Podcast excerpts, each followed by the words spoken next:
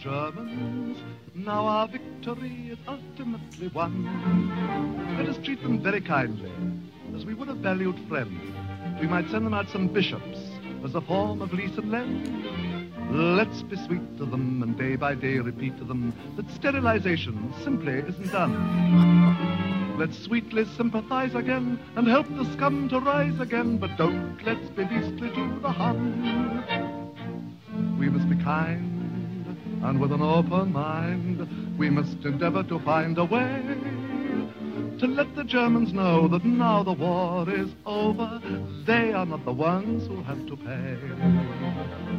We must be sweet and tactful and discreet. And now they've suffered defeat, we mustn't let them feel upset or ever get the feeling that we're cross with them or hate them. Our future policy must be to reinstate them. Don't let's be beastly to the Germans, for they're civilized when all is said and done. Though they gave us science, culture, art, and music to excess, they also gave us 2 world wars and Dr. Rudolf Hess. Let's be meek to them and turn the other cheek to them. Try to arouse their latent sense of fun. Let's give them full our parity and treat the rats with charity, but don't let's be beastly to the Hun. Don't let's be beastly to the Germans. You can't deprive a gangster of his gun. Though they've been a little naughty to the Czechs and Poles and Dutch, I can't believe those countries really minded very much. Let's be free with them and share the BBC with them. We mustn't prevent them basking in the sun. Let's soften their defeat again and build their bloody fleet again, but don't let's be beastly to the Hun. That was the incomparable Noel Coward singing Don't Let's Be Beastly to the Germans, and by Germans I mean Muslims, and by Don't Let's Be Beastly I mean... Trigger warning. I'm Andrew Klavan, and this is The Andrew Klavan Show. That song was written during the war by Noel Coward. He was, if you don't know who Noel Coward was, he was the great genius of light comedy and musicals on the British stage before the war, and then during the war he started to write these very patriotic songs, his most famous being London Pride, Blitz by Blitz, Our Resistance Toughening, From the Ritz to the Anchor and Crown, great stuff. But this song he wrote and apparently played it at a party, and Winston Churchill loved it so much he called for 3 encores. And then they played it on the BBC, and people took it seriously, thought he was telling people to be nice to the Germans, and they went insane, and they had to ban the song from the BBC. But obviously, just a great, parody of the people who were saying, let's be nice to the Germans as we were after World War I, so they could build their fleet again, and as he says, and blow us all to hell again. Don't let's be beastly to the Hun. Which brings us to the events of the weekend. I wanted to talk about Trainwreck, the movie, and sex. I mean, I was all ready to talk about sex and movies and stuff like that. And then they start killing people in Paris, which I just found untoward. And we do have to talk about this because, obviously, a great tragedy and a new stage in the war. And it, of course, interrupted all of our enjoyment of the Democrat debate, which I'm sure you were all... had on your DVRs on, right, for the Democrat debate, so you could not only watch it, but rewatch it and memorize the finer points and, at the water cooler talk. This is pitiful. I mean, it's pitiful. We have these desiccated old crones, these corrupt old socialists debating on which decade of the 19th century will they want to drag us back into. And we're going to lose to them because we're screwing around with Donald Trump. Donald Trump, like... kicks an old lady to death, and his poll numbers go up like 20%. Well, at least he's not like the GOP establishment letting these old ladies run around loose, He just kicks them right to death. I love that about Trump, This is the best thing. And now he's going to close the mosques. He's going, if he's elected, he'd hate to do it. But, that little thing in the Constitution about freedom to exercise your religion, this is going to be the Trump Constitution. This is going to be the Trumpstitution. The Trumpstitution is going to be in place. And people just buy into this stuff. He may be the only candidate who's going to lose to these people that they've got up there. They're begging us to beat them. It's like all their debates should just be, they should just come on and say, please, please take the power out of our hands before we destroy more of your country. But we just can't bring ourselves to do it. We can't, Rubio, he could beat them. I think he could beat Hillary Clinton easily, but no. He just won't, he doesn't kick old ladies to death the way Trump does. That's what I want to see. I want to see that closing the mosques and building walls and a deportation force. We're all out there. That's all. It's all going to happen in the Trump America, the United States of Trump. Sad. All right, but let's take one look. We got to take one look at the debate, a moment from the debate, because they were forced to talk about what they never want to talk about, is terrorism, which under the Obama and Clinton administration, because remember, let's remember, she was the Secretary of State. The Middle East has caught fire. The fire was out by the time Obama took office. Joe Biden was saying, boy, our victory in Iraq is going to be one of the great achievements of the Obama administration. Remember Joe Biden saying that? And then Obama pulled all the troops out, and the place caught fire. And he's made one mistake after another. Syria, Libya, everything he's touched has turned to dung, and the place has just gone nuts. And now that violence, of course, is overrunning into the West. So let's hear what Hillary Clinton says we're going to do about it. This is her plan as Commander-in-Chief. Cannot be an American fight. And I think what the president has consistently said, which I agree with, is that we will support those who take the fight to ISIS. That is why we have troops in Iraq that are helping to train and build back up the Iraqi military, why we have special operators in Syria working with the Kurds and Arabs, so that we can be supportive. But this cannot be an American fight, although American leadership is essential. But, yeah, we're going to lead from behind. We're going to continue to lead from behind. We're not going. We can't mess. You want to hear the scariest article I've read about this? This is in this morning's New York Times op-ed page by Steven Simon and Daniel Benjamin. One of them had been in the State Department. Now they're both at Dartmouth teaching foreign affairs. And they say we don't have to worry about what happened in Paris, the slaughter in France. He says it's. The United States is a significantly safer place. While vigilance remains essential, no one should panic. Don't panic. It's not our fight. The slaughter in France depended on four things, okay? Easy access to Paris. Now, we don't have that in New York. Nobody can get into New York. I mean, the place is like a walled city. L.A., how on earth would a jihadi ever get into L.A. except the freeways or just walking in, I mean, that's... So now, the other thing they have, say these guys, that we don't have to worry about is European citizens happy to massacre their compatriots, right? We don't have that. We don't have any American citizens happy to massacre their compatriots because we're such a great place. Only 51% of the Muslims in America want Sharia law. So it's only 51%. So we're safe. Just breathe a sigh of relief, right? Because I was worried there for a minute, okay? What else? That's one thing. Oh, and a Euro-jihadist infrastructure to supply weapons and security agencies that lacked resources to monitor the individuals involved. Man, we know everybody coming across our borders. We have that thing. It's just on our border, there's just a little doorway, and one guy has to come through at a time. And we count them off. It's like Mexican, fine, jihadi out. That's how it works. Our border is so secure. We have nothing to worry about. And what else? These are the problems the United States does not have, at least not nearly to the degree that Europe does. Well, yeah, not nearly to the degree that Europe does yet. So this is like the illusion we're living in, the illusion that, Hillary Clinton wants us to continue living in. This is what she agreed with Obama. Well, let's see Obama's take on the situation. This is 9 hours before these madmen opened fire and wiped out over 100 Frenchmen at the theater and restaurants just sitting around. These guys opened fire and killed them in absolute cold blood. This is Obama 9 hours before talking to Democrat shill George Stephanopoulos, all right? Well, no, I don't think they're gaining strength. What is true is that from the start, our goal has been first to contain, and we have contained them. They have not gained ground in Iraq, and in Syria, they'll come in, they'll leave, but you don't see the systematic march by ISIL across the terrain. What we have not yet been able to do is to completely decapitate their command and control structures.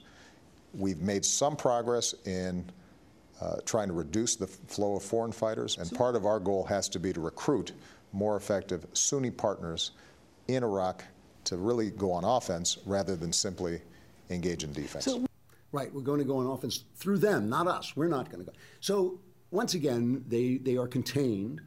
They are contained. They're just contained to the Middle East and Europe and Michigan.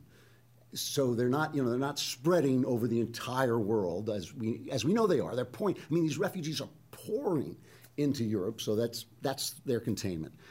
I mean, this is in all a part of the way Obama has been talking since he's been president. The tide of war is receding. ISIS is the JV team. After Charlie Hebdo, remember, they're random folks killing random folks. They walked into a Jewish deli and start killing, massacring Jews. It's just random people. And every time there's an attack over here, it's a lone wolf. It's a random lone wolf.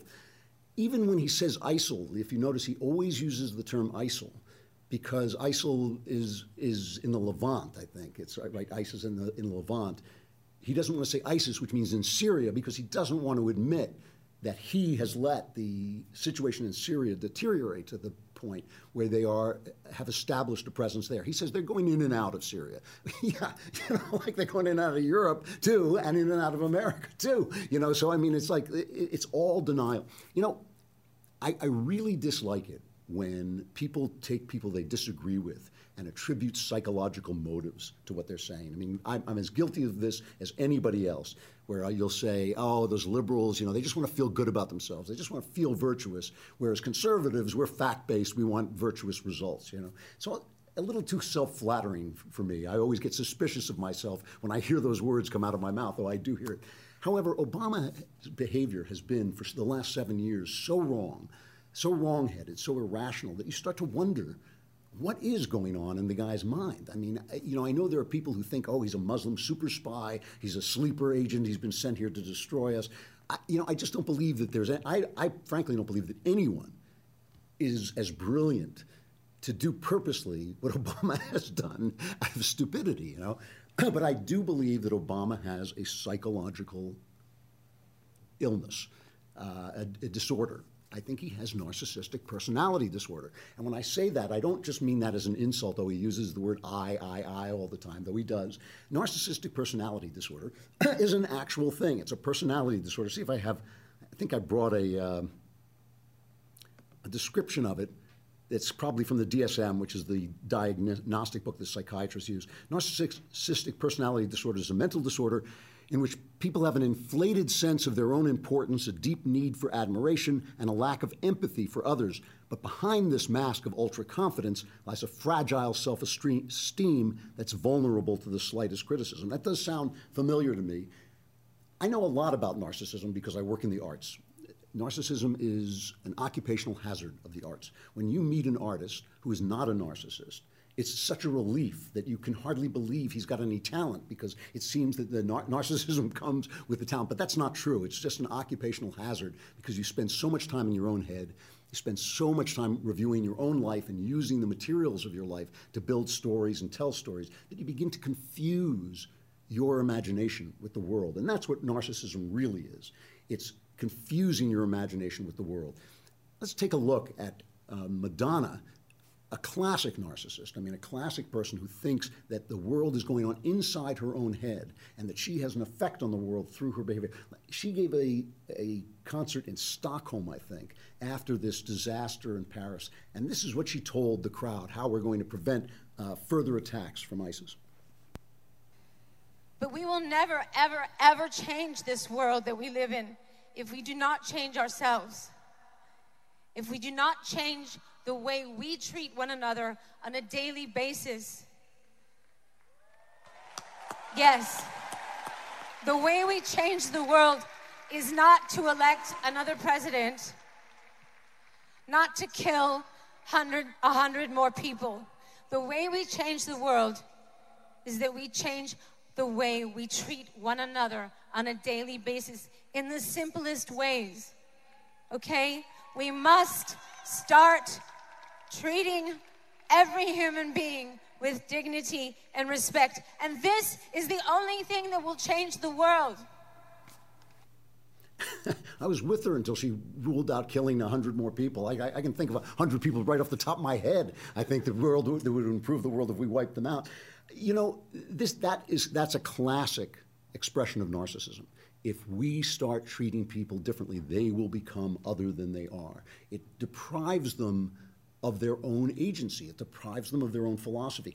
Most of us have dealt with this, usually with our parents or with our children, because it's very hard for parents to separate from their children. It's very hard for them to realize that their little baby who was so dependent on them has grown up. And so one day the child says, I don't want to do what you want me to do.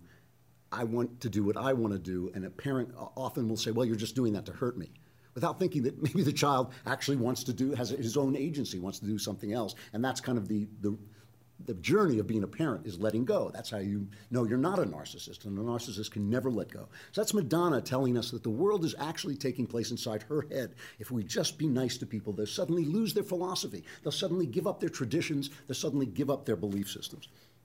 Nowhere was this more evident than at the University of Missouri, where remember the Black Lives Matter people have gone nuts because there was one or two incidents that offended them, and they're demanding safe spaces, and they're, oh, it's terrible. They forced the president to resign, the chancellor had to resign, all because of these, they feel bad. They feel bad in their heads. They were upset at the massacre in Paris because it took them off the news. So Milo Yiannopoulos, who's now become like the indispensable man over at the Breitbart sites, collected some of their tweets and their tweeted reactions. Racist white people kill me. You want everyone to have sympathy for your tragedy, but you have none for ours. I mean, one person may have been called the N-word at Mizzou. Somebody put a swastika in human feces on a wall, which I'm not even sure was an anti-black statement. And that's comparable to these people being machine gunned, because what happens in their imagination is the same as what's happening in real life. Interesting how the news reports are covering the Paris terrorist attacks, but said nothing about the terrorist attack at Mizzou. Simply, you know, just because it didn't exist, where there was no reason not to cover it. I mean, this is... Let's have a test. Let's use our imagination. Let's go to imagination land for a minute, all right? Let's say you're Captain Kirk. You're going someplace that no one's ever gone before, and you land on the planet Hitler, all right? You land on the planet Hitler, where everybody is a Nazi. Everybody believes in torturing the weak, in killing people for racist reasons. Maybe it's the planet slavery, the planet Confederacy, where everybody believes that black people can be held slaves, and that's fine. And even black people, they've never seen anything different, so they don't like being held slaves, but they have no idea that that's not supposed to happen. Is it right? Is it right on that planet? Is it right on the planet that that black people be held slaves? How many people have to land on that planet who don't think it's right before it stops being right? Is it just you? I mean, you're outvoted by everybody else on the planet. If you think that it's right on that planet because everybody believes in it, then you understand what people like Obama and Hillary Clinton and Madonna are talking about, that there is nothing being violated by these Muslims. There's nothing essential, objective. It's all about how we feel. It's all about what's happening in your imagination, because this is a narcissistic age. But we got here in a very specific way. I've talked about this before, but it's worth repeating. All of the West, the cracked foundation stone of the West, is this meeting between Jesus and Pilate, where Jesus says, I'm here to tell the truth, to testify to the truth. And Pilate says, what is truth? And walks away. This has played itself out over Western history. And the crisis point kind of came in the 19th century when Friedrich Nietzsche declared that God is dead. That's his famous line. And in declaring God is dead, he said, there's now no longer any truth. You know, he became Pontius Pilate. Let me read to you just a brief piece of Nietzsche. He said, judgments, value judgments on life, whether for or against, can ultimately never be true. They have value only as symptoms. They can be considered only as symptoms. In themselves, such judgments are foolish. He said, there are no facts, only interpretations. There are no facts, only interpretations. That is the predominant strain in our academic world. And of course, academics love this because it's good for intellectuals. Intellectuals like to take things apart, and you can take you can go ahead taking everything apart. The other side of this, there are two other strains of thought. One is the Christian strain, which was put forward by Dostoevsky in a book called Crime and Punishment. And the amazing thing, if ever there was a prophet, Dostoevsky was a prophet. He saw the progressives coming to take over, they called them communists then, but he saw them coming to take over Russia. He called them the Devils. He wrote a novel called The Devils in which he predicted basically the takeover of Russia by the communists. But he wrote this book called Crime and Punishment before Nietzsche wrote his books, before Nietzsche published, and yet it's obviously, clearly an argument with that strain of thought that Nietzsche would produce. And Crime and Punishment is a guy who commits a murder and suddenly discovers that he feels bad, that he has broken the moral order, okay? Woody Allen has been arguing with Nietzsche, with Dostoevsky his whole life. He's been saying that, no, there is no moral order. You commit a murder, nothing happens. It's all luck. There is no justice. Let's take a look. He made two movies, Woody Allen. One was called Crimes and Misdemeanors, so it sounds just like Crime and Punishment. And the other was called Match Point, in which a guy commits a murder based on Crime and Punishment, which is a piece of brilliant satire, I have to admit, even though it's insane. But let's just listen to this piece from Crimes and Misdemeanor, in which the murderer says, guilt goes away after all. And after the awful deed is done, he finds that he's plagued by deep-rooted guilt. Little sparks of his religious background, which he'd rejected, are suddenly stirred up. He hears his father's voice. He imagines that God is watching his every move.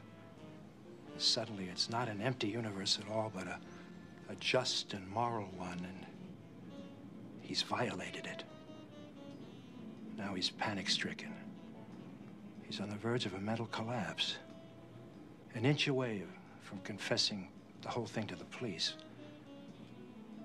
And then one morning, he awakens. And the sun is shining and his family is around him.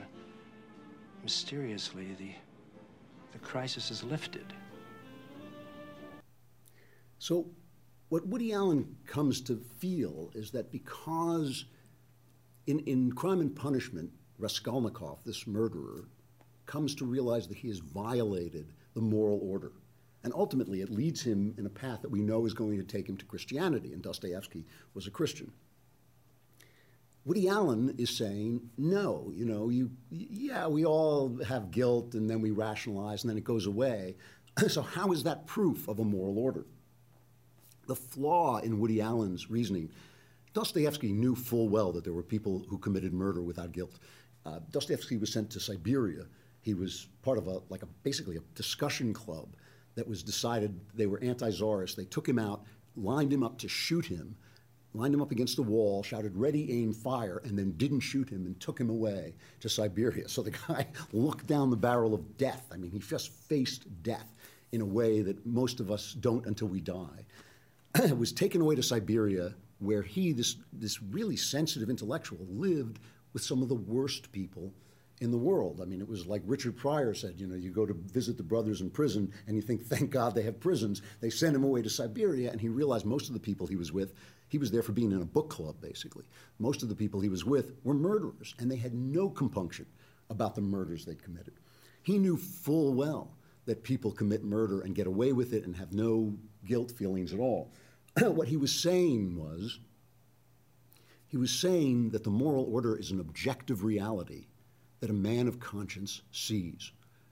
The fact that you go blind, the fact that you have no conscience, the fact that you're a Woody Allen character who doesn't have a conscience, no more makes the moral order go away than if I close my eyes, the furniture disappears. The furniture is still there, I just can't see it. So Woody Allen's making a very shallow, narcissistic mistake. He's making the mistake that if he can't see the thing, it isn't there. Dostoevsky is deducing the moral order from what he knows about his culture, from what he knows about Christianity. Those are the two of the strains that Western culture have broken into.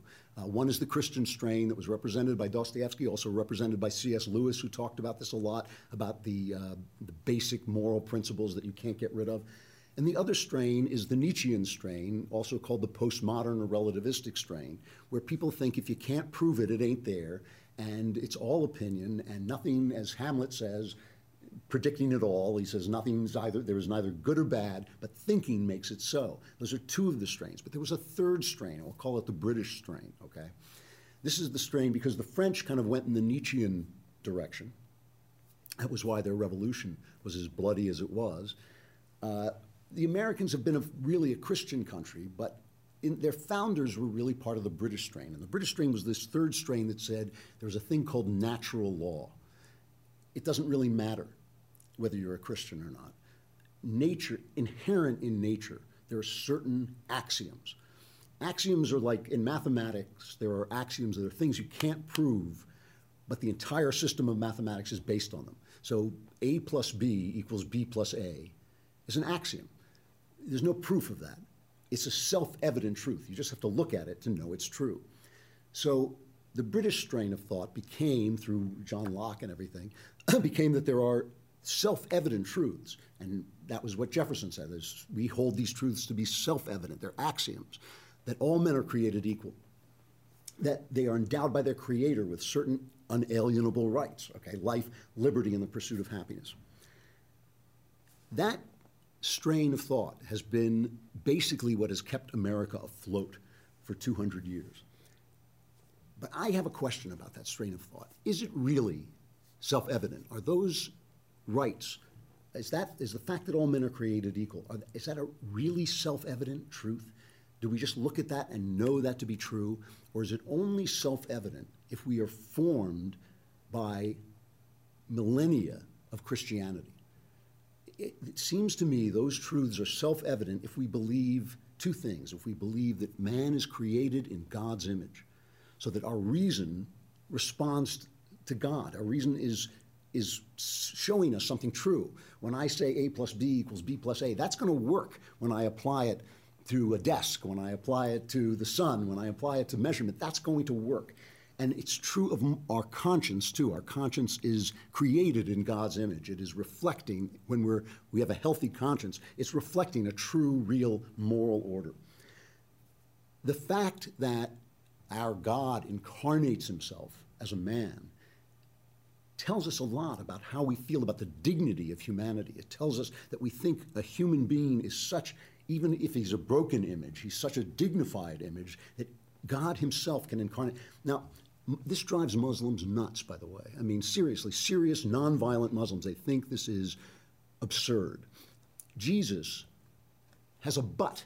He has sexual organs. He goes to the bathroom. He sweats. He bleeds. He suffers. The idea that God would suffer that indignity could be reduced to that is anathema to the Islamic idea of God. To us, we just live with it. We don't like to talk about it, we don't think about it, but it's true. We understand that Jesus is a full human and a full God, and that says a lot about how we feel about humanity. That means I have to listen to your opinion without running away to a safe space. That means I have to debate with you and take your feelings into consideration. That means your vision of God may have validity even if it differs from my vision of God.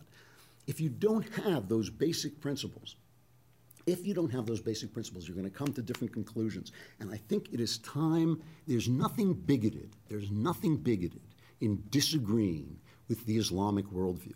There's nothing bigoted in saying the Islamic worldview may be antithetical to everything we know to be true. Not our values are just opinions, but our morals, the things that we know to be self-evidently true. There is nothing bigoted about saying that this philosophy may not fit in here. We're not going to close mosques. Donald Trump is not going to close any mosque, but we might start thinking about how we regulate our borders. We might start thinking about how we regulate immigration. We might start thinking about what we require from our citizens, what we require our citizens to believe and how we require them to behave, because there is nothing bigoted about disagreeing with somebody else's worldview and having a country based on our worldview, which is the Judeo-Christian worldview.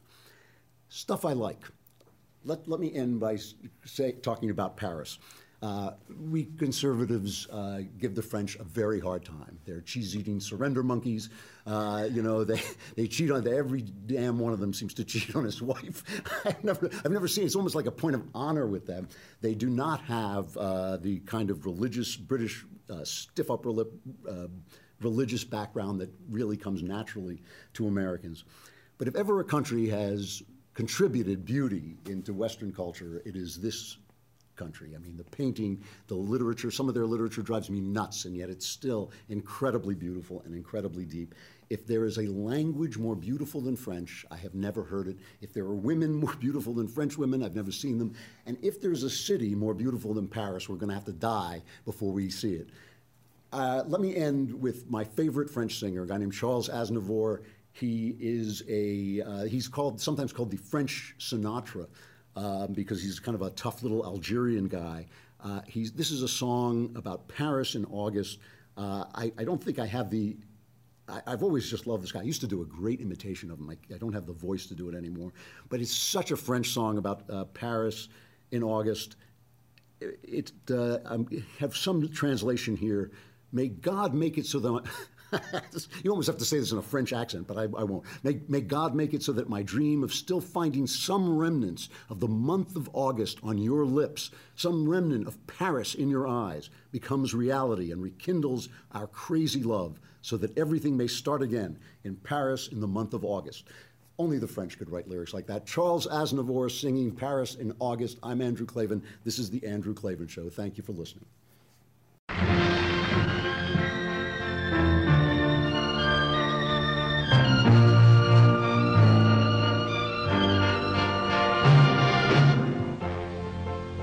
Balayé par septembre, notre amour d'un été, tristement se démembre et se meurt au